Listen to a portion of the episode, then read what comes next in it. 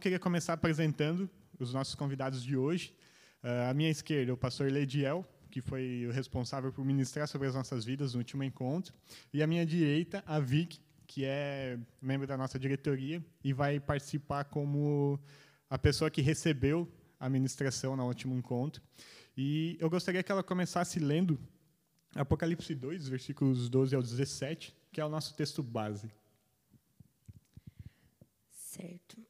Ao anjo da igreja em Pérgamo escreva: Essas são as palavras daquele que tem a espada afiada de dois gumes. Sei onde você vive, onde está o trono de Satanás. Contudo, você permanece fiel ao meu nome e não renunciou à sua fé em mim. Nem mesmo quando Antipas, minha fiel testemunha, foi morto nessa cidade onde Satanás habita.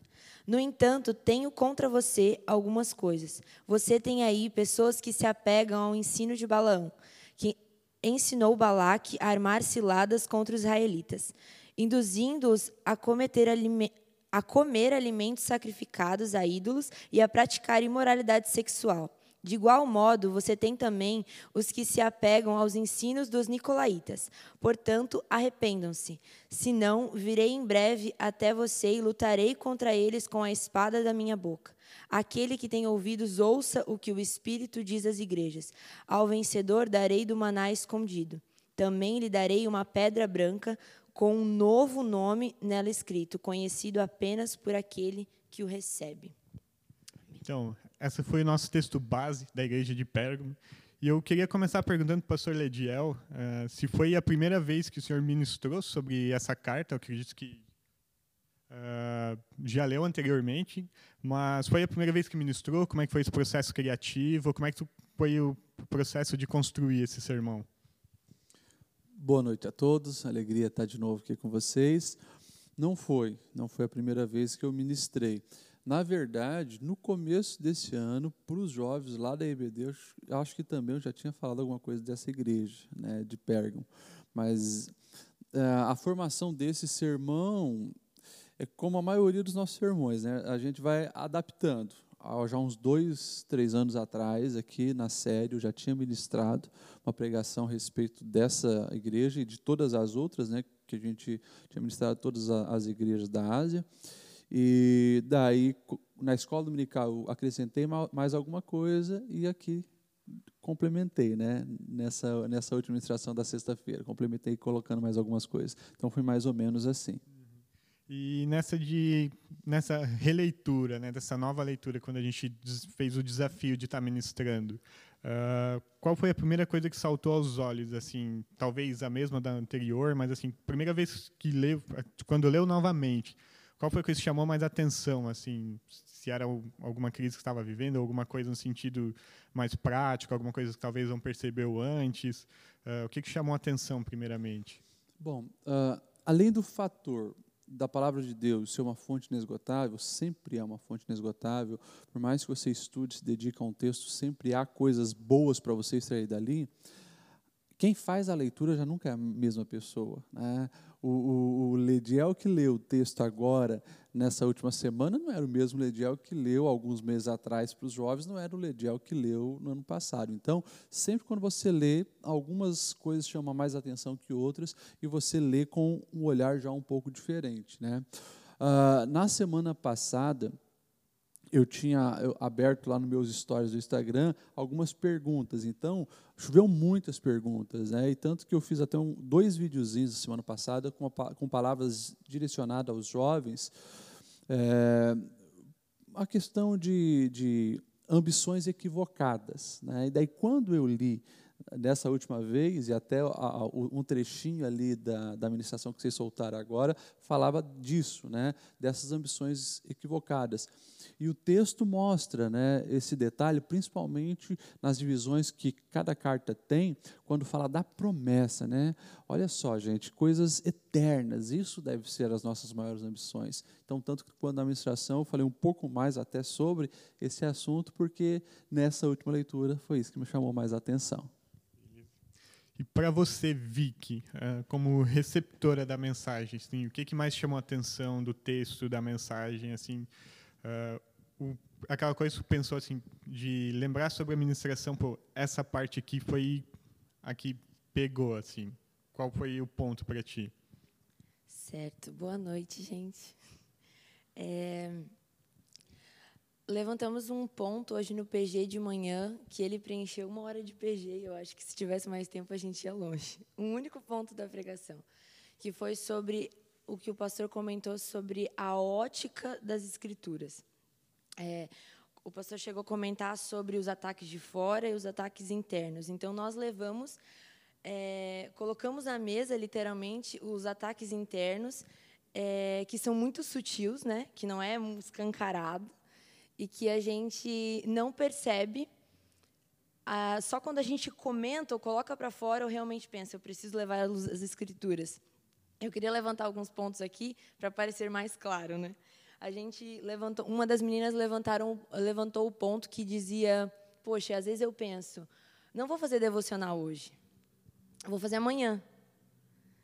E aí amanhã eu não faço, e aí eu vou fazer amanhã, e aí eu não faço, e aí eu abro o tempo do tempo com Deus. E aí o que, que, que veio ao nosso coração assim? É como Adão e Eva no caso de lá no jardim, que eles falavam que eles comeram do fruto e Deus falou: "Poxa, vocês vão morrer se vocês comerem". E ele falou: "Não, vocês não". É, e aí quando eles comeram, eles viram: "Não morremos". Eles não sabiam, não entendiam a morte que Deus estava falando. Então, hoje, quando nós fazemos isso, a gente, poxa, não fiz devocional ontem, ou não estou mais jejuando, não estou mais orando. Poxa, nem morri sabe? Nem está mais doendo. E aí a gente comentou sobre esses ataques internos, assim, e de verdade, tem me moído muito. Por exemplo, tem um pastor que pregou há pouco tempo que nós não precisamos jejuar porque Jesus já jejuou. No momento que eu escutei isso, gente, por alguns segundos, eu queria que fizesse sentido. Eu queria que essa fosse a verdade. Eu pensei, ah, eu vou me agarrar nisso. Mas, e aí eu preciso fazer o quê? Levar aquilo que eu estou escutando à luz das Escrituras. O que, que Jesus diz? Quando jejuarem, fazem, façam assim. Quando orarem, façam assim. Então, primeiro eu entendo, Jesus espera que eu jejue e eu ore. Né? Jesus espera que eu me relacione, que eu obedeça. Então, são essas pequenas coisas, assim. E, e, vários pontos, vários pontos foram levantados de nos sentimos mais ou menos do que, a, que, as pessoas. Ah, Deus perdoa tudo. É de que maneira que eu preciso levar isso para as escrituras, né? Mas um último ponto que eu achei muito incrível é que todo mundo quer ser amigo de Jesus. A gente está numa geração que todo mundo quer ser amigo de Jesus. Pô, uma massa postar foto, né, no congresso e postar legenda de versículo. E aí é, a gente começou a comentar, poxa, baita legal ser amigo de Jesus, né? Daí eu, eu fico pensando, poxa, é legal realmente. E aí, pensando sobre isso, eu lembrei da minha mãe dizendo: é, Eu não sou seus amigos da escola para você falar assim comigo. E é como se Jesus estivesse olhando para a gente falando: Eu não sou seus amigos na terra para você falar assim comigo, sabe? De tratar Jesus de qualquer jeito, de achar que está tudo certo. Sim, ele é o nosso amigo, ele, ele som dos nossos corações, mas ele continua sendo o criador de todas as coisas e o rei sobre todas as coisas. Então, são coisas sutis que, quando o pastor ministrava assim, nossa, Jesus me derrubou de uma maneira. São coisas que a gente precisa perceber muito além, né? Tem muito mais coisa do que isso. Nessa linha do, do que a Vicky colocou, a gente consegue observar que existem estratégias sutis que fazem com que a gente se desvie, né? E eu queria que o pastor começasse falando assim um pouco dessas estratégias, assim, o que, que a gente consegue identificar Uh, qual que é o, o, vamos dizer, o modus operandi dessa carta e se isso se aplica ainda aos, aos dias de hoje. Tipo assim, se a mesma estratégia que funcionou antigamente funciona ainda hoje e de que, que máscara que ela está. Tu diz a estratégia do diabo, os ataques isso. infernais, com certeza. Né? Na verdade, todas as estratégias que o, que o nosso adversário usava lá atrás, ele continua usando hoje e, infelizmente, são eficazes. Muitas vezes com outra roupagem, com adaptações para a nossa realidade, mas, infelizmente, continuam sendo é, eficazes. Né? Ah, eu, eu não sei se vocês conseguiram pegar a divisão que eu fiz sexta-feira, eu tentei deixar bem claro três ações. Né? a, a, a compreensão, uma ação prática no sentido do arrependimento, né, e a questão da intenção de intencionar as coisas eternas. Né. Ah, falando então nesse aspecto das ciladas do nosso adversário, continua sendo assim, porque uh, o, o, exemplo que, que e, e, o alerta que Deus dá à igreja de Pérgamo é, gente, olha, parabéns, tem o elogio, porque eles são fiéis. Né? Cita o líder deles, que havia, Antipas, né, que havia sido morto, martírio, ou seja, esse, esse, esse pessoal pessoal que tem sangue no olho, entendeu? Não, estão é, impedindo a gente de, de ser exclusivo de Jesus, a gente está disposto a dar a vida para adorar Jesus. Mas, como o próprio, o próprio Senhor vai alertar, vocês toleram aí a doutrina de balão que era aquele negócio camuflado, aquele negócio supérfluo, aquele negócio que ninguém dava muita bola, né? Porque Balão é uma história lá atrás, quando o povo estava eh, para conquistar a terra prometida, ah, ah, o Balão não conseguiu amaldiçoar, ou seja, não foi uma praga lançada, nada disso, mas foi assim. É, com atrações muito sutis, né? Ah, com a sexualidade distorcida e vai junto um paganismo distorcido e essa é a estratégia. Muitas vezes, e, e aí a aplicação que eu quis fazer também, né? que até vi que disse que deu uma hora de debate. A gente está muito pronto para esse inimigo de fora, mas muitas vezes é coisas internas que acabam nos complicando. Ah, como a proposta é, quem sabe, trazer uma pessoa, não sei se a gente vai falar mais disso. É, a pessoa é mais para frente. Mas eu imagino isso, entendeu? Um cara que dá a cara para bater lá fora, mas acaba nos pecadinhos do dia a dia, aquilo que é sutil, ou seja, é, é uma mulher que eu levo para minha tenda lá no tempo de Balaão, né? quase ninguém sabe mas aquilo é uma grande ofensa para Deus, e aquilo me afasta de Deus, aquilo compromete a minha ligação com Deus, aquilo vai comprometendo a essência da minha espiritualidade né, e vai levando as pessoas para o paganismo. Então, quando a gente fala dessa estratégia, infelizmente, hoje é assim. Trazendo para uma linguagem, quem sabe, mais clara, Coisa, a, a Vic deu bons exemplos, né? a negligência espiritual. Ah, hoje não, não, não dá nada, né? Não, não, vou meditar na palavra, não vou ter o tempo com Deus. Ah, um, um palavrãozinho desse não dá. Pô, mas é, é, só uma murmuração contra o líder ali, também né? não, todo mundo fala mal do outro, então não dá nada. E assim vai. Entendeu? Coisas pequenas. É o cara que mantém lá fora a reputação de cristão, mas é o cara que, por pequenas coisas, está sendo corroído. Acho que o problema dessa mentalidade é que a gente acaba sempre entregando as nossas sobras, né? Então, no sentido, ah, uh, sobrou um pouquinho aqui de coisa ruim e vai, e aí deixa para o cantinho, deixa para ali, deixa para ali. Mas aí quando tu vê é tanta coisa incompleta ou pela metade, uh, ou com a essência pervertida, que no final das contas não tem essência de nada. Porque quando fala é uma fala corrompida, quando pensa é um pensamento corrompido, quando age é uma ação corrompida, tipo assim nunca é completo, nunca é pleno, ou nunca é tipo uma atitude uh, que tu pode dizer, nossa, legal, assim, sempre tem que olhar, é, mas sabe, tipo assim, não, não consegue se sentir confortável naquele ambiente ou naquela situação, porque sempre falta, tipo assim, às vezes não consegue dar o um nome, mas sabe que alguma coisa não está como deveria, assim, tipo assim, está incomodada ali, foi, cara, alguma coisa está faltando e eu não sei o que que é, sabe? Às vezes eu vejo que é essa parte assim da gente não conseguir fazer as coisas plenamente, completo, tipo assim, ou como o pastor colocou, com consciência. Né? A consciência ela exige um ato voluntário de fazer alguma coisa. Então, eu faço isso por isso, eu sei o que, que eu estou fazendo, por que, que eu estou fazendo, sabe? Eu acho que a gente tem muita dificuldade. Foi nisso que a gente entrou. E no PG a gente acabou entrando. A gente também estourou o nosso nosso tempo segunda-feira e a, a gente acabou entrando na questão do politicamente correto.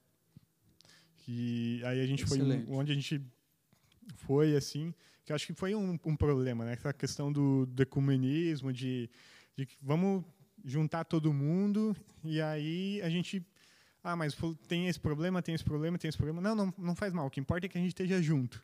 E aí o que importa é a gente atacar o diabo e todas as forças que virem contra, a gente está de pé junto. Junto a gente vai ir mais longe. A gente acaba tapando com a peneira muitas coisas que a gente não pode. E eu queria que o senhor comentasse também acerca, tipo assim, ah, essa questão da tolerância, de onde vai, de onde eu paro, porque tipo, a crítica a essa igreja é a tolerância. Tolerância, tolerância. Então, tipo assim, o limite da tolerância. Como eu, como eu posso determinar isso, ou se eu posso determinar isso? Uh, a, gente, a gente precisa ter um cuidado muito grande realmente nessa questão. Você falou duas coisas importantes, né?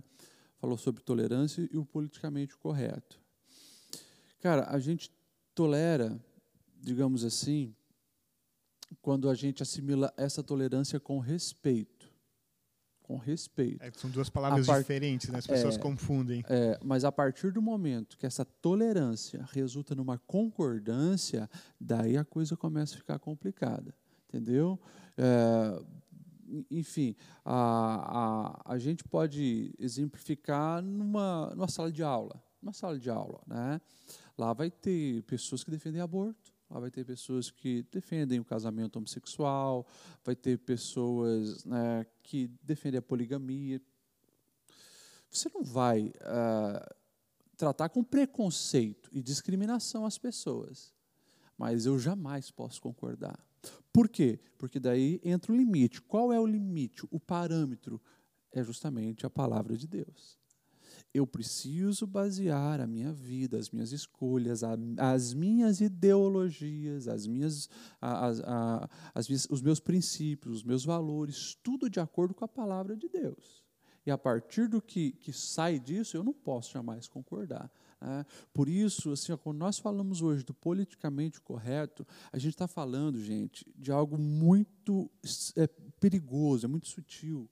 O, é, é, o, é algo que sempre existiu. Né? Por exemplo, o que era o politicamente correto nesse tempo aqui? O que era o politicamente correto? Era ser politeísta. Isso era politicamente correto porque o Império Romano, né, que bebeu lá do Império Grego, deuses né, para todas as coisas, isso é normal. O, o, estranho é você adorar um Deus só. Isso que é o estranho. O, o que, que era o politicamente correto nessa época, do primeiro, primeiro século? Era normal uh, o, a mulher ser inferiorizada. O homem tinha o, o, o, politicamente correto direito de agredir a mulher, desprezar a mulher. Uh, eu não sei se você sabe, mas nessa época, crianças eram desvalorizadas. Se o teu bebê nasceu menino e você queria um menino, você tinha o direito, era o politicamente correto da época, de jogar fora uma criança. Né? Isso é a época. Agora, quando a igreja começa a ver os ensinos do Senhor, tudo isso começa a mudar, porque eles souberam discernir. Não, até a cultura ao nosso redor aceita isso, e muitas vezes tem isso até como padrão. Agora, a partir dos princípios de Deus, a coisa muda. Então, na nossa realidade hoje, né, Está aí, tá aí discussões aí a respeito de, de natura, né, que é o, é o que está bombando agora. Mas fala do quê? Fala dessa questão né, é, homossexualidade e tal. E o interessante, até que acho que é bom a gente falar desse assunto, né? As pessoas hoje, elas confundem muito isso que eu, que eu acabei de citar, o respeito com a concordância. As pessoas acabam concordando. Por quê? Porque uh, os políticos pensam assim, porque os, os artistas pensam assim, os atletas de ponta pensam assim. Então, é o politicamente correto. O politicamente correto, ele ele está nas letras de uma de uma cantora famosa, de um, uma banda famosa, está lá e as pessoas reproduzem isso sem perceber. Que é o quê? Por exemplo, a promiscuidade. Se você pegar as músicas brasileiras das últimas décadas, a promiscuidade está ali. E não é uma coisa só de agora. As pessoas, as pessoas é, pensam, nossa, mas está aí, né, cara? Ah, ah, esses funk, né? Esses funk que, que, que fala tanta coisa podre abertamente, mas antigamente, na, na, na, minha época de infância, né, tinha Mamonas Assassinas. Mas sem Mamonas Assassinas tinha música sertaneja, né, música Antes sertaneja disso, que falava abertamente Roberto disso. Carlos, companhia desses caras da, da Jovem Guarda, da MPB antiga, já eram letra, músicas né? é. da mesma forma. Tipo assim, talvez não as palavras explícitas, mas tu via todo o contexto, toda a construção era sempre um apontamento para esse sentido, tipo assim, da dificuldade de poder ouvir uma boa música, sabe? É. Então é nessa pegada, sabe? E, e, e claro, talvez qual é o, o diferencial do, de um tempo de Roberto Carlos é que todo mundo fazia, mas ainda não tinha esse martelo de que, ah, tudo bem, como uma traição, né? uma aventura sexual fora do casamento digamos assim, os caras faziam, mas, pô, né, ainda tinha aquele é, quesito de ser desprezado socialmente. Hoje, o cara que pega todos, a mulher que pega todos, fora de uma mentalidade cristã, é visto como normal, entendeu? Ah, essas questões eu acho mais importantes né, que a gente tem falado. Questão do casamento homossexual, questão do aborto, como o aborto tem sido uma bandeira politicamente correta, né? Ah, no sentido justamente de, de, de, as mulheres acharem que é um direito, né? e muitos homens também apoiando isso como, ah não, uh, meu corpo, minhas regras, né? mas não é o corpo dela, é um, é um outro ser que está dentro dela. Então, são, eu sei que esses assuntos já foram falados, mas assim, trata justamente disso, politicamente correto. É de entender que, tipo assim, existe a liberdade, a possibilidade das pessoas de fora pensarem diferente, mas toda vez que a gente vai enfrentar algum pensamento ou uma decisão, ela é a partir do que a escritura pensa, não é tipo o meu pensamento. E aí, com base nessa linha, Vic, eu queria que tu compartilhasse com a gente, por exemplo, tu é jovem, acadêmica, então, tipo, tá nesses debates jovens, o ambiente da academia, ele é um ambiente, por vezes, extremamente severo. Então, eu queria que tu dissesse, assim, quais as situações, assim, onde a tolerância é colocada à prova, ou como é que faz, assim, quais são os recursos que tu tem usado, os recursos que tu recomenda que as pessoas usem para passar por isso, tipo assim, nesse tipo de situação, como é que é para você? Então, uh, na minha faculdade de teatro, isso é muito presente, muito presente, né? Então, é, na verdade, tudo é voltado a isso, assim. E, inclusive, semana passada, eu fiz uma pergunta no Fala Mais a respeito disso, justamente porque eu queria saber em que momento que eu me posiciono.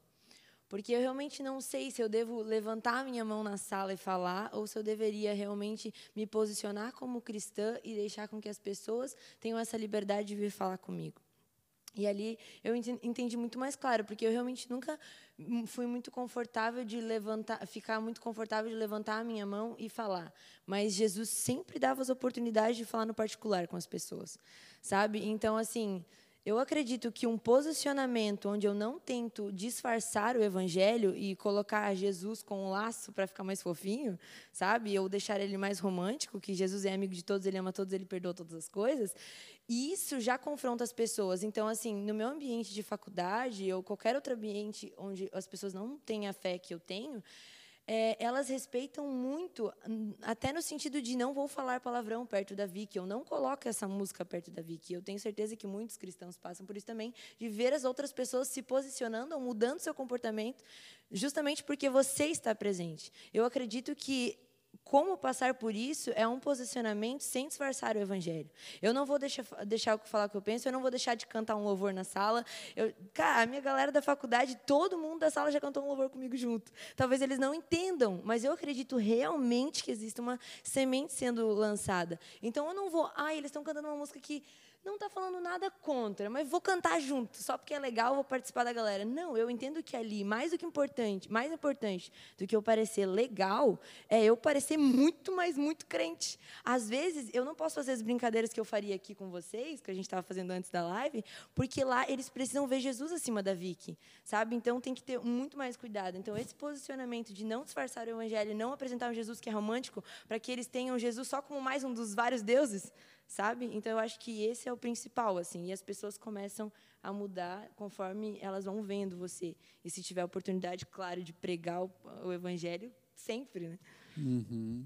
Com a vida e com a, é isso que você falou sua autenticidade. Né? Você não, não vira uma outra pessoa para estar no ambiente da faculdade. Isso faz toda a diferença. Mantenha a tua fé saudável e o teu testemunho de vida é o que fala por você lá. Né? Porque a gente sabe que o ambiente acadêmico, muitas pessoas fazem essa pergunta que você fez.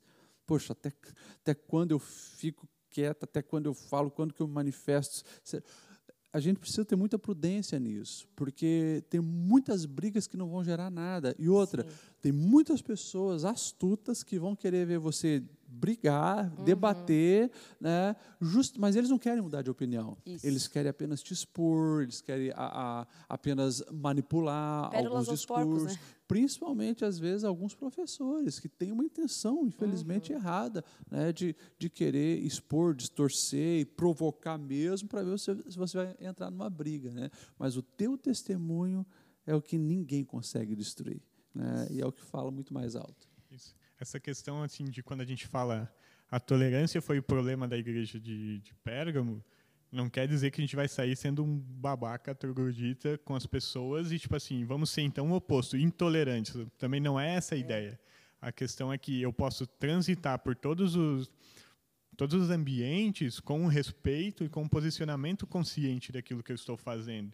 Então, uh, não adianta tentar construir algo certo e fazer ele da maneira errada.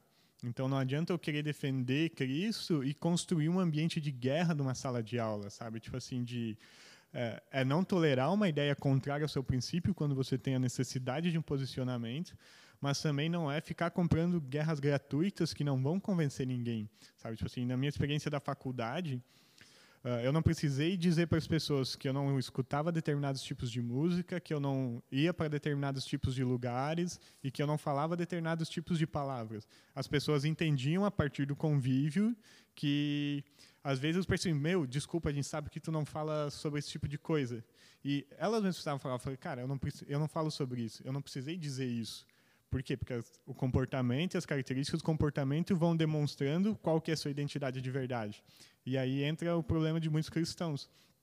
Eles estão tão difundidos nos elementos da cultura, sem perceber o que é o elemento da cultura que eles estão vivendo, que aí não se distingue mais o cristianismo. Aí eu não tenho nem os elementos do cristianismo, nem os elementos da cultura claros. Tipo assim, não, esse espaço aqui é a cultura que está me impondo, isso aqui é Cristo. Então, até aqui não está conflitando, ok, conflitou, não. Cristo é sobre a cultura. E aí que a gente vai conseguindo passar para esses ambientes da academia, das coisas, eu acho que começa a facilitar. Sem o um entendimento claro do que eu acredito, eu não consigo imaginar alguém passando pelo, ambiente acadêmico. O pastor, mais do que eu, deve ter visto gente que desviou da fé, não porque a faculdade era ruim, mas porque ela não conhecia o cristianismo suficiente para passar por um lugar como aquele. Se é, se é só religião, se é só teoria, é muito difícil alguém sair do outro lado inteiro. Assim, ó, por isso que, que o cristianismo ele vai muito além de uma religião. O cristianismo é vida, é experiência, entendeu? E, e é quando, quando vem um, um, terremoto que a gente vê o que, que tem estrutura e fundamento. Quando vem uma tempestade, a gente vê o que está firme no lugar. E academia, meu amigo, é isso. Tem muita coisa boa, mas também vai dar uma chacoalhada. Lá tem pessoas que, que vão colocar a sua fé à prova. Se você não estiver firme no Senhor, tiver uma experiência com Deus, que isso que fala mais. Não é a experiência do teu pai, da tua mãe, da tua avó. Você, se não tiver experiência com Deus, é difícil permanecer. Né? Concorda, Vicky? Concordo, pastor. ah, eu acho que a religião ela vai dizer para a gente sempre pegar a Bíblia e tirar alguma coisa dela, sabe? E aí Jesus vai dizer não, a Bíblia precisa tirar alguma coisa de você. E a respeito assim, o que Jesus falou comigo através da palavra do pastor foi exatamente isso, assim. Use a Bíblia contra você, não em seu favor sabe? Se você tá com raiva, você quer se vingar, você quer fazer alguma coisa com as próprias mãos, você precisa ir lá em Mateus ler assim, ó, ei, se você está só amando quem ama você, você não está fazendo mais nada além do que você deveria, porque até os pagãos fazem isso. Sabe? Se você quer realmente se parecer com o filho de Deus, quer ser filho de Deus realmente, você precisa amar aqueles que te odeiam. Fazer bem aqueles que te odeiam, sabe? Isso é loucura. Agora é muito fácil falar, mas quando você está sentindo raiva, você usar a Bíblia contra você, contra as suas ideias, é isso que vai gerar um posicionamento em todos os lugares. Eu não posso pegar a Bíblia e achar ela, ah, ela vai ser é, favorável para mim aonde eu quiser e o que eu quiser pregar. Não é justamente ela contra mim que vai gerar é, um evangelho de verdade, né? Né? Um evangelho que incomoda e que gera frutos que permanecem. E aí é inevitável as pessoas que estão perto da gente não serem confrontadas com isso. Ah, ah, tem uma, uma fala do John Stott que ele diz isso, né? Que a, a, a verdade do evangelho ela, ela precisa atormentar aqueles que estão confortáveis. É. Né? Mas também ela é aquela que gera um conforto para quem está atormentado. É, essa, essa é a sacada. Para aqueles que estão, muitas vezes, e nós muitas vezes estamos confortáveis na nossa religiosidade, cara, a verdade do evangelho vem chacoalha mesmo, é botar na parede. A boa, noti Opa. a boa notícia é, a gente terminou o PG assim, Deus só corrige filhos. Amém. Foi um conforto para a alma.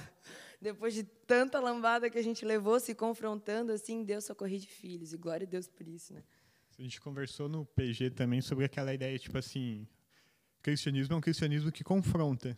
E a gente falou, tipo assim, cara, se eu estou vivendo o cristianismo que não me confronta, tipo assim, que eu consigo ler as escrituras, eu fico confortável, ou eu estou lendo a escritura errada ou do jeito errado.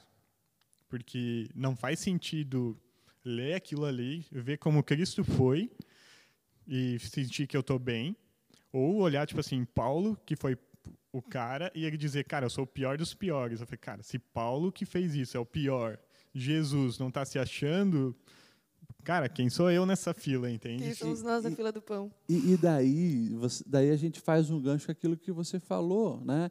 Eu não sou o cara para ficar discriminando as pessoas ao meu redor porque eles estão no pecado ou têm um pensamento errado.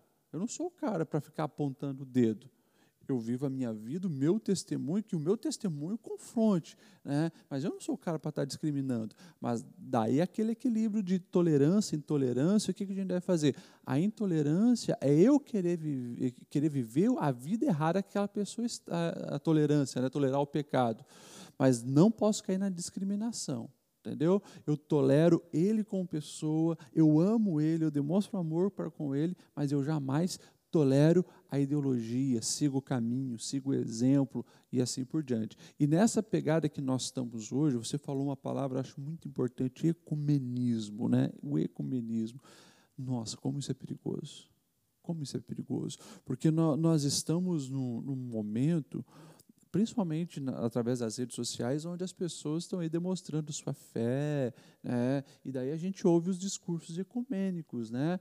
Não, porque todos os caminhos levam a Deus, porque o que importa é que todas as religiões falem do amor. Não, não é o que importa isso. O que importa não é isso. O que importa é se a gente está no caminho certo, estamos indo para o céu, porque fora disso é, é inferno. E só tem um caminho é Jesus Cristo. Então, daí que, de novo, a gente cai nessa. Tá, eu respeito as outras religiões. Eu não posso sair, entrar no centro de Macumba, quebrando tudo e xingando todo mundo. Não posso, eu preciso respeitar. Não posso entrar onde as pessoas praticam o budismo e sair destruindo lá. Não, eu não posso fazer isso. Eu preciso ter respeito para essas pessoas né, nos nossos dias. Essa é a realidade. Agora, eu jamais devo concordar com eles. E daí, nas redes sociais, às vezes, tem muitas propostas dessas parcerias. Né? Ah, ah um pastor e um padre, vamos fazer uma live. Até onde a gente consegue conciliar isso? Porque vai ter um momento que vai ter um choque. Porque o catolicismo claramente colocou né, a grande Maria, um exemplo, um testemunho de mulher, no patamar igual a Cristo, a ponto de dizer que ela não morreu, que ela foi assunta ao céu, ou seja, tira o foco de Jesus e coloca sobre Maria. Então, caramba, isso, se eu começo a tolerar isso, daí eu caio no que a gente está falando da igreja de Pérgamo. Isso, tipo, a questão de o quanto do cristianismo eu estou disposto a sacrificar pelo cristianismo. Não faz sentido eu sacrificar o cristianismo. Eu sacrifico os periféricos da minha vida pelo cristianismo. Eu sacrifico. E aí, ah. entrando nessa linha, tipo assim, eh, eu queria que a gente construísse quais as falhas do nosso cotidiano que nos tornam Pérgamo. Então, por exemplo, onde eu tropeço que eu sou Pérgamo? Porque o desafio é o dia comum. Tipo assim, uh, para nós cristãos é muito fácil o final de semana, porque a gente está na igreja, a gente conta os nossos amigos e tal mas nós temos o ambiente da faculdade, o ambiente da escola, o ambiente dos cursos, do trabalho, e é nesses ambientes que a gente tem a dificuldade. Então, queria que a gente desse os nomes assim de falhas que a gente comete que nos tornam pérgamo. Eu não sei se eu entendi direito, mas eu acho que todos nós, eu vou falar por mim, né? Pecamos muito em tolerar certos filmes e séries. Eu acho que esse é o maior exemplo, assim, porque esses dias meu pai perguntou, gente, o Davi, meu irmão, né? Por que ele está fazendo arma para todo mundo? O que, que é isso? Eu falei, gente, ele está assistindo, ele assistiu seis Velozes Furiosos seguidos e ele está achando que arma é super normal, porque ele assiste pelo carrinho, pela corrida. Mas existe o, um cara batendo no outro, um cara traficando coisa com arma e tal, não sei o que lá. E aí são coisas muito sutis muito sutis. Tem uma série de criança, gente, criança mesmo, tipo chiquititas, assim, que tem, do nada, no meio, tem uma criança que é homossexual. E aí a série se posiciona sutilmente, criança se posicionando, que aquele menino, na verdade, é uma menina e todo mundo tem que aceitar. Do nada, no meio da série. Então eu acho que essas coisas assim de eu posso não ser afetada com isso, mas eu não quero nem dar visualização para essa coisa, eu não quero motivar isso a ser feito, eu não quero que realmente eles achem que isso está sendo bom, né? Então eu acho que as séries, os filmes, de alguma forma assim, a gente dá mais bola para aquilo que deveria do que não. Do... Show de bola. Eu Enfim. acho que essa pegada da, da Vic é uma coisa muito. Né? Vamos trazer as áreas, então, prática. Todo mundo hoje assiste série, todo mundo assiste filme, está na mão todo mundo Netflix. Né? Isso é uma grande realidade. As pessoas que se dizem cristãs hoje estão tolerando coisas que Jesus não toleraria estão tolerando coisas, assistindo coisas que Jesus jamais permitiria entrar na mente. O próprio Jesus, dois mil anos atrás, ele falou uma, uma frase fantástica, né? que hoje até os psicólogos que trabalham nessa área de tecnologia, eles percebem que é verdade. Os olhos são a janela da alma. Se teus olhos forem bons, teu corpo, o resto será bom. Tudo que entra aqui influencia a nossa vida. A gente precisa entender isso. Tudo que entra aqui acaba influenciando os meus valores, meus princípios, a minha leitura de mundo. Então, assim, não tem como você assistir um seriado que seja 20 capítulos, 30 capítulos e assim por diante. Tem uns que são centenas, né? Sem você ser influenciado nos seus valores, seus princípios, na sua maneira de ver o mundo. Então, isso é uma pegada. E deixa eu falar uma outra segunda. Redes sociais e WhatsApp. Né? muitos cristãos estão sendo Pérgamo, porque dão a cara para bater lá fora, mas muitas vezes é palavras enganosas que você está compartilhando no WhatsApp, cara. Isso não deve tolerar. É você compartilhar uma fake news que você, assim, ó, você sabe que não tem muito fundamento, mas por maldade, porque vai afetar alguém, você acaba passando para frente. Isso é Pérgamo. Eu ia colocar justamente, tipo assim, as outras vertentes da mídia, né? Então, tipo, essa é uma dificuldade, eu acho que na época dessa da igreja eles nem imaginavam que existiria esse, essa transição de informação nessa velocidade. Mas hoje eu acho que é o nosso maior desafio, porque a gente tem muitos inputs e aí às vezes muitos de nós a gente se torna prepotente de achar que não, nós não somos influenciáveis. Não, eu não sou influenciável. Ah, quem, quem me influencia é só a escritura. Mas aí essa pessoa só pega a Bíblia no domingo e ela acha que absorvendo conteúdo de todas as redes sociais, de televisão, de mídia, de grupo de WhatsApp, ela vai conseguir passar por isso sem sofrer nenhum impacto. E aí ela não percebe que ela fala como as pessoas que estão ao redor, que ela pensa como as pessoas estão ao redor, que ela começa a aceitar. Uh, vamos dar um exemplo. Assiste MMA e é luta, luta, luta, luta, luta de repente alguém toma um soco na sua frente, ela acha isso normal, porque a violência se tornou tolerável. De tanto que recebeu, de tanto que se alimentou, acha que a violência é ok, que pessoas morrerem todos os dias está ok, que pessoas sofrerem todos os dias está ok. E aí eu acho que essa exposição excessiva nos torna insensíveis. E aí a gente acaba tolerando o que não era tolerável porque a gente achou normal. E daí uma grande diferença dos nossos dias, né? Se a gente pegar, por exemplo, a nossa, a nossa infância, cara, a nossa infância, você não tinha o que você tem hoje, de escolher conteúdos. E essa geração cada vez mais escolhe conteúdos, né? Quem faz aí alguma, alguma faculdade de marketing sabe. Antigamente, cara, você tinha que engolir o que passava em três canais de televisão. É, talvez era a Globo, TV Manchete, né? E você estava surgindo uma outra ali. Era aquilo lá. Você tinha que ingerir aquilo lá, porque era o que tinha, os desenhos que tinha naquele. Hoje, você escolhe o que assistir, a hora que assistir, e as pessoas acabam afunilando daquela, dos assuntos que, ele, que eles gostam. Aquilo começa a moldar a mente. O cara, como você citou o MMA, né? ele não vai agora esperar né, para assistir as lutas que ele queria assistir, só se for ao vivo. Senão, ele tem todo o banco de dados ali nos próprios canais da MMA, e ele vai seguir os lutadores, e aquilo que, digamos que há 30 anos atrás ele teria contato uma vez por semana, que era quando passava uma luta, ele vai ter todo dia, toda hora a hora que ele quiser. Então, isso potencializa a maneira como a nossa mente está sendo moldada para as realidades de hoje. E você citou o cara do MMA, mas é assim para todas as áreas. É, é o cara do futebol, é o cara que gosta de pornografia, é o cara que gosta só daquele tipo de jogo, para tudo. você está sendo moldado e a sua mente condicionada àquela realidade. Para a gente encaminhar para o final, então, agora a gente vai Já? Fazer. É, já foi, já, o tempo passa. Uh, a gente vai começar a construir, então, a persona de, da igreja de Pérgamo. Então, o que, que é construir a persona? É quando a gente vai dar as características, tentar construir uma imagem para que a gente consiga fixar melhor os elementos da igreja de, de Pérgamo. Então, para que a gente começar, a igreja de Pérgamo, ela seria uma carta a um homem ou a uma mulher?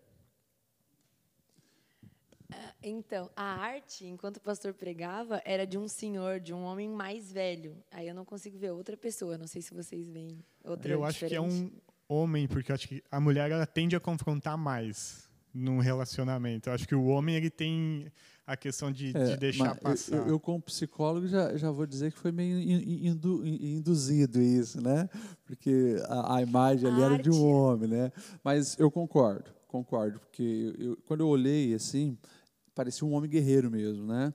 Um homem, acho, barbudo, assim, até né, meio careca, assim, uma cara de, de cara guerreiro. E acho que é isso mesmo. Quem sabe é um homem né? Vai falar outras características eu posso que pode podemos construir assim é, qual seria a faixa etária dele mais ou spoiler? menos não pode agora agora é livre a gente vai construindo eu acho que é isso um homem que já passou dos seus 25 anos sabe que tem aquela aquela convicção na frente de todo mundo. O cara está na faculdade e ele não tem medo de dizer, cara, eu acho que sexo é só para dentro do casamento mesmo. Uhum. Entendeu? É o cara que bota a boca no trombone e todo mundo olha para aquele cara e diz, cara, o cara sabe o que quer. Só que é o cara que daí na escondida, o cara está preso na pornografia. É. Ninguém sabe. É o pecado secreto dele. Lá fora é o cara bem resolvido na área cara que disse não para um monte de mulher que pediu para ficar com ele. Não. Mas é o cara que está com seu pecadinho de estimação lá, bem no sutil. E como o pastor disse, ele é o cara que vai dar a cara tapa, ele vai defender, ele vai, né, aparentemente tudo certo. Mas eu vejo ele com muitos conflitos em casa e desonrando os pais, assim, sabendo cuidar de várias coisas fora, mas não sabendo cuidar da sua casa, sabe? Não sabendo se posicionar nem como filho. A gente comentou isso em algumas semanas atrás, a questão, tipo, vou revolucionar o mundo com o evangelho, mas eu não consigo arrumar o evangelho dentro de casa, não consigo organizar. Temos mais uma hora de programa para falar sobre isso? Por favor. Olha, assim, ó, não, só, só deixa eu dar uma pincelada nisso. Né? Você queria que deixasse bem prático, a gente falou sobre Netflix, a gente falou sobre redes sociais. Cara, vamos apertar nessa tecla também. Desonra pai e mãe desonra pai e mãe. Essa geração talvez tenha sido uma das gerações assim, mais vis nessa questão, entendeu? Literalmente, é, é, com desrespeito, com, com, com, e a desonra, as pessoas pensam, ah, eu não xingo meu pai, eu não xingo a minha mãe. Cara, mas você negligencia ele quando eles precisam de uma ajuda, entendeu? Cara, mas é, é ainda a sua mãe que está arrumando a tua cama, cara, todo dia.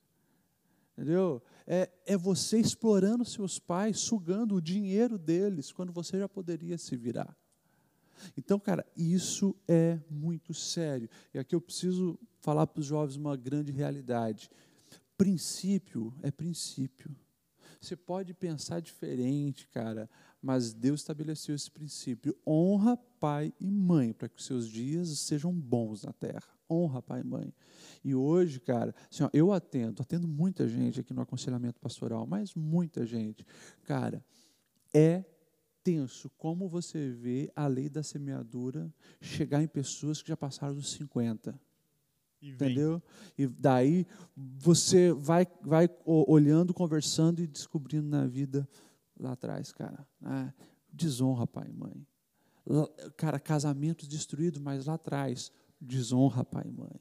Então, tantas coisas que a vida foi trazendo, de semeaduras que a pessoa fez lá atrás. Então, essa é uma tecla que os nossos jovens cristãos precisam, Senhor, ter muito cuidado. Não despreze os princípios do Senhor. E esse princípio faz toda a diferença na sua vida.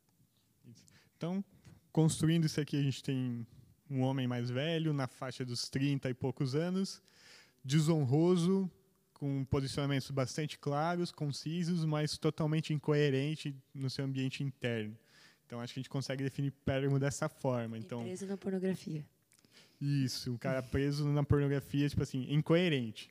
É. Ele é tolerante e incoerente. Hipócrita, né? Então ele deixa passar o pecado dos outros porque ele está com o amassaldo dele em casa. Então ele, cada um cuida do seu do seu quintal ou cada cada um mantém o seu quintal, né? né? Cada um cuida. E então para a gente encerrar, queria que cada um de vocês deixasse suas considerações finais. Vicky, considerações finais do que a gente conversou, do que tu ouviu, assim, em poucas palavras, assim, se pudesse levar uma coisa assim, ah, eu vou obedecer isso. Essa carta me leva a obedecer essa ideia. Tá, em poucas palavras, vou tentar. Não, brincadeira, vou conseguir, vou conseguir. Em poucas palavras, eu preciso obedecer. Eu preciso aprender a levar todos os meus pensamentos, sentimentos e as coisas que vêm até mim à luz das Escrituras. E não como uma palavra bonitinha. Nossa, essa frase até soou bonito. Mas, de verdade, assim, usar a Bíblia contra a minha pessoa. E eu tenho feito isso e eu já tinha aprendido, mas essa vez quando o pastor pregava assim, nossa, e depois, não teve um dia que eu não pensei nisso assim, foi muito confrontador de pegar naquele momento que a gente quer fazer realmente tudo errado e usar a Bíblia contra nós. E também o apego ao céu. Eu acho que a gente não pode terminar de, sem falar disso assim, porque era perceber, se arrepender, então se apegar às coisas do céu, então se desapegar às coisas da estar desapegado às coisas da terra. Então, quando eu saí daqui, eu pensei, meu, eu vou chegar em casa, eu vou falar muito com Deus, tem muita coisa para conversar com Deus, meu Deus, meu Deus, meu Deus. E aí eu cheguei em casa, botei minha cadeira lá e, e eu fiquei em silêncio, assim, porque eu sentia essa direção de permanecer em silêncio e tentar pensar nas coisas do céu. Como se eu, naquele momento, não existisse. Só quem Deus é e o céu. Gente, impossível. Claro, foi a primeira vez que eu fiz isso e é uma construção. Mas como a gente está enraizado as coisas daqui?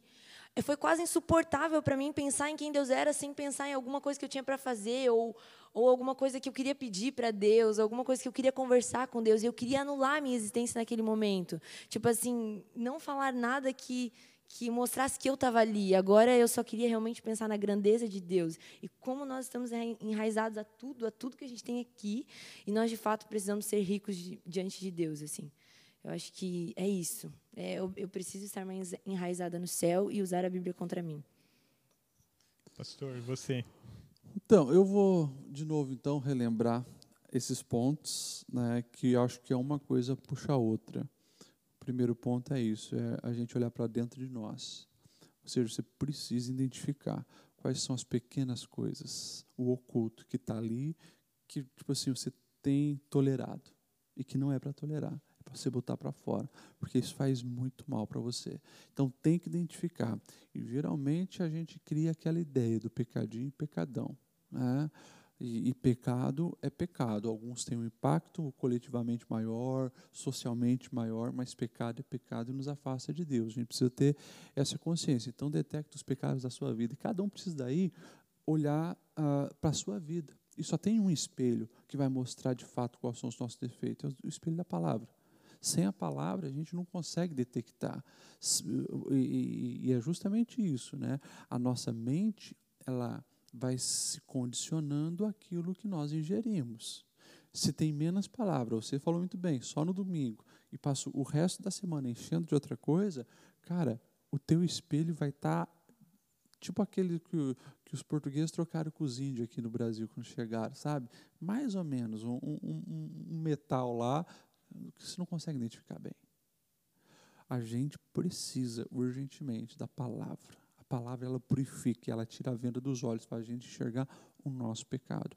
Depois que identificou, tem que ter uma ação, tem que ter a ação do arrependimento. Ou seja, você tem que se mover para resolver isso, tem que abandonar esse pecado, você tem que, que boicotar isso, esse pecado na sua vida. Né? Você tem que tirar fora, você tem que, que procurar realmente praticar as coisas que agradam a Deus. E, consequentemente, quando você busca isso, você tem experiência com Deus. Daí a gente finaliza o que a Vicky falou, né? A experiência com as coisas divinas me dão força e capacidade para desapegar das coisas terrenas. É, é, é, é pura, pura matemática, né? mais desse, menos do outro. É assim. Se mais eu tenho de Deus, mais eu, eu ambiciono as coisas de valor eterno. Que daí é Deus e é pessoas. Daí, mas pessoas para amar, para ajudar, para honrar, para valorizar, é o olhar de Deus para com a humanidade. Mas o oposto também é verdadeiro. Quanto mais eu me apego às coisas terrenas, menos eu tenho apreço e intenção e ambição pelas coisas eternas. Você que escolhe o lado que você vai. E uma coisa, só, só eu finalizo, tá, Gerson? A gente percebe como uma coisa está ligada na outra. Justamente naquilo que eu citei que vocês reproduziram ali. Esse discurso atual. Né, é um discurso muito sutil. A gente tinha mais uma hora de conversa nisso aqui. Porque o que, que eu estou vendo? Eu estou vendo muitos desses, desses mentores agora das redes sociais, muitos, cheios dos versículos. Nossa, é, é versículo para cá, é versículo para lá, pega o provérbio, uau! Mas daí você escuta um pouquinho mais, você vê que está tão apegado às coisas terrenas. Tudo é cifrão, tudo é dinheiro. E tudo é o homem no centro, no sentido de você vai ter o que você quiser você vai fazer o que você quiser. Então, isso é muito perigoso. Leia o Evangelho. Cuida com esses caras. Não que não tenha coisas boas, mas cuida com esse cara. Tudo que não estiver de acordo com o nosso manual de vida, Bíblia Sagrada, a palavra de Deus, joga fora e daí vai dar certo. E no final, a recompensa é boa. Excelente. Ele aguarda. Excelente. Ele fala, é uma, há uma maná reservada àqueles que perseverarem, ao que vencerem o bom combate. E isso é a recompensa. E é por isso que a gente faz. A gente faz por ele, porque ele fez, porque vamos ter mais dele no final. Ele é o porquê, o como e para onde. E, e, daí você pega isso, né, cara? Você, você já teve uma experiência com Deus? Se você já teve uma experiência com Deus, você sentiu a presença dele. Mesmo estando no mundo mal, com tantos bloqueios na nossa mente, no nosso coração. Agora, imagine você com o corpo glorificado, sem nenhum mais impedimento terreno. Cara, isso que você sentiu não é 0,1% do que você vai desfrutar em Deus, a alegria, a paz, a plenitude, a completude, o contentamento. Vale a pena. Vale muito a pena. Então, agora eu queria que o pastor orasse sobre isso que a gente conversou, sobre essas coisas, sobre esse tema, e para que a gente possa. Conversa ia longe ainda, se deixasse, mas para que a gente possa pelo menos sentir um gostinho de. Se você quer mais ainda, assiste o vídeo no YouTube, assiste o Spotify de novo, assiste essa conversa novamente, conversa com ela, compartilha, manda, porque ela ainda pode ministrar os nossos corações. Vamos orar. Obrigado, Senhor, pelo nosso bate-papo nessa noite com os jovens sede. Obrigado, porque nós tivemos, Senhor, um alimento, um alimento baseado na tua palavra, e esse alimento, Senhor, preenche o nosso ser e nos dá, Senhor, condições de nós caminharmos contigo muito mais. Obrigado porque a tua palavra nos confronta, ela nos choca, ela revela, Senhor, as áreas da nossa vida que precisam ser mudadas, transformadas, e nós te agradecemos por isso. E nós aqui também, nos posicionando, posicionamos dizendo que nós queremos ser melhor, nos posicionamos dizendo, Senhor, que nós queremos ser transformados cada dia por Ti. Nós nos posicionamos dizendo, Senhor, que nós vamos fazer valer a pena melhor o nosso, nosso tempo, os nossos dias, os privilégios que nós temos, privilégio de ter a tua palavra, o privilégio de conhecer a verdade do Evangelho, o privilégio, Senhor, de estarmos nessa igreja. Nós queremos, Senhor, realmente fazer isso valer a pena. Mas também nós, fa nós fazemos com temor, sabendo, Senhor, que vai chegar um dia que nós prestaremos conta. Vai chegar um dia, Senhor, aonde nós teremos que dar conta dos privilégios que nós temos. Afinal, a quem muito foi dado, muito vai ser requerido e que nós possamos com temor viver vidas dignas, vidas transformadas, vidas que não se conformam com uma espiritualidade medíocre, mas que querem novidade, crescimento, amadurecimento e uma evolução constante. Esse é o nosso desejo, Senhor. Pedimos sim que o Teu Espírito Santo esteja com cada um dos nossos jovens, orientando, os reorientando e nos fazendo viver os Teus propósitos nas nossas vidas, Senhor. É assim que nós oramos e pedimos as bênçãos em Cristo Jesus. Amém. Então é isso, gente. Muito obrigado você que acompanhou a gente até aqui. Obrigado, Leide. Obrigado, Vicky, por terem participado. A gente encerra o nosso Falar Mais dessa semana por aqui. Então, obrigado. Compartilha o link, ainda dá para ver de novo.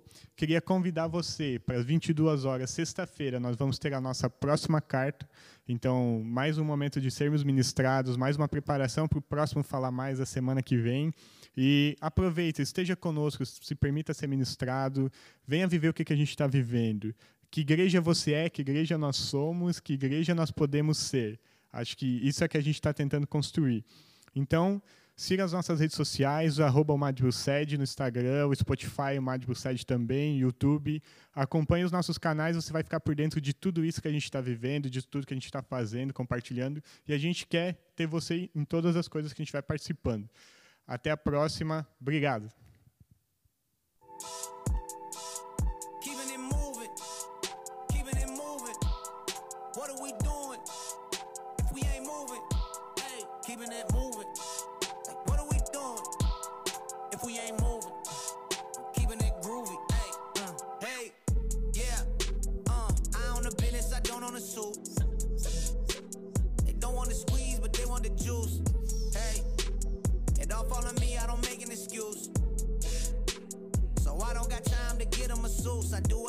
I'm making it work. You doing too much, you making it worse. I'm hitting the road, I'm making the merch. When I get home, I make it to church. Uh, I'm overseas, acting like I'm back in the borough. Shouting your, I'm spending euros. I need dessert, I got the churro. I give them work like referral. I got the word, and that's eternal. I